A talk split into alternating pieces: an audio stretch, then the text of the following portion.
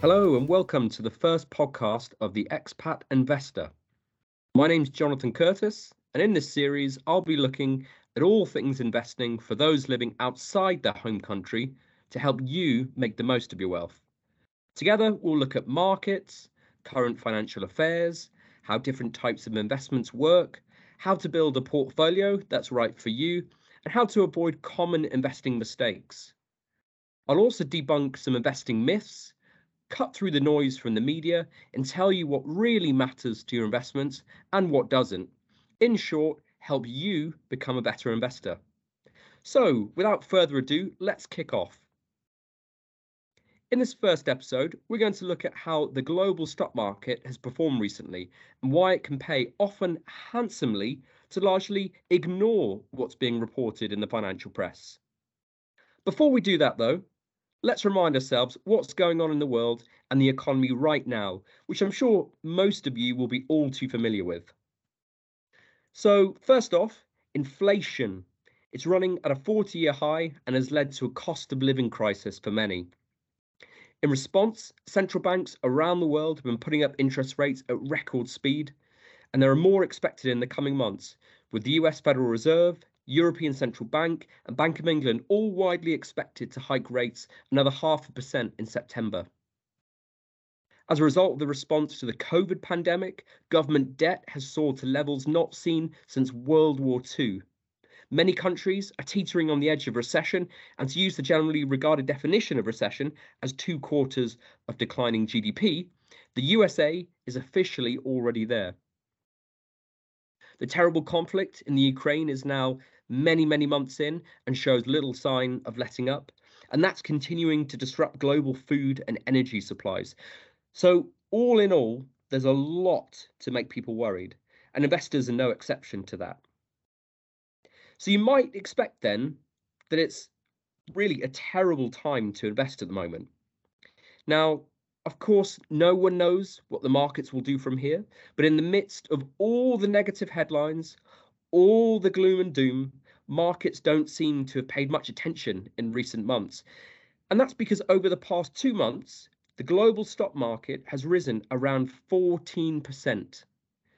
To put that into perspective, its average annual return is about 8 to 10%. So a rise of 14% in the space of just two months is really significant. Now, admittedly, the global stock and bond markets have certainly given investors a rough ride for most of the year.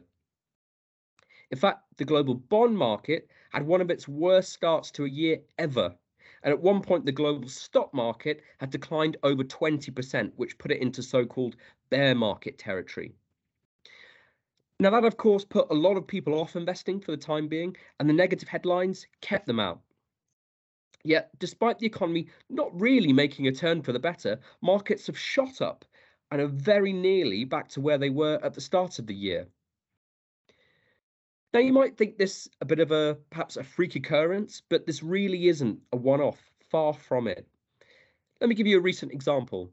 In February and March of 2020, we had the so called COVID crash when the global stock market fell at breakneck speed as lockdowns took hold around the world.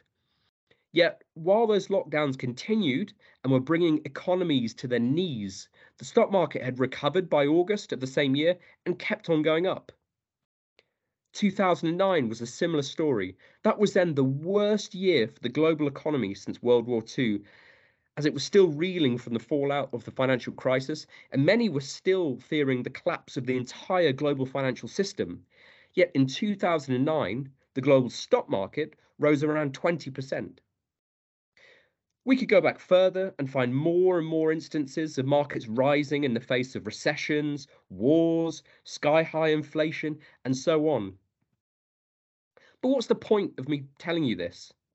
Well, the point is that markets certainly are impacted by what happens in the economy, but they don't go in lockstep. You see, inflation figures, GDP, employment numbers, and so on, they tell you what's happened over the previous few months, i.e., in the past. Markets, though, look forwards. They represent what investors collectively think will happen in the future. And that's why you'll often see them rise and fall well before economies make their move. So if you're basing any investment decisions, or even whether to invest in the first place, on current headlines and what's going on right now in the economy, you're probably not just one step behind, but several steps. Now, the last time I checked, there was no crystal ball of, of any reliability available. So we can never exactly know what's going to happen to markets or the economy. And as much as I'd absolutely love to be able to tell you whether the recent market rallies are the start of some bigger recovery or, or just a false dawn, we simply don't know. Nor does anyone. And if they claim to know, that person, quite frankly, needs a great big dose of humility. I've lost count of the number of times I've heard forecasts that turned out to be completely wrong, and that applies to seasoned professional investors as well. What we do know, however, is that in the long run, markets have shown their resilience in the face of whatever's thrown at them. They do, of course, go down, gut wrenchingly at times, but fortunately for investors, they go up more often than they go down and rise further than they fall. We also know investing in the stock market has been one of the very best ways to grow your wealth over the long term, although it is admittedly very volatile, so it isn't for everyone. But the big takeaway from this is why you certainly shouldn't completely ignore economic goings on.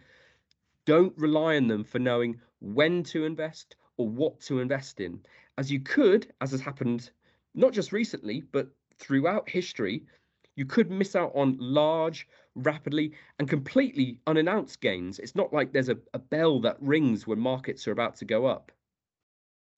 So, try to tune out of all the negative headlines and don't try to guess where you think the economy is headed because the markets are likely to have already factored this in, probably well before you do.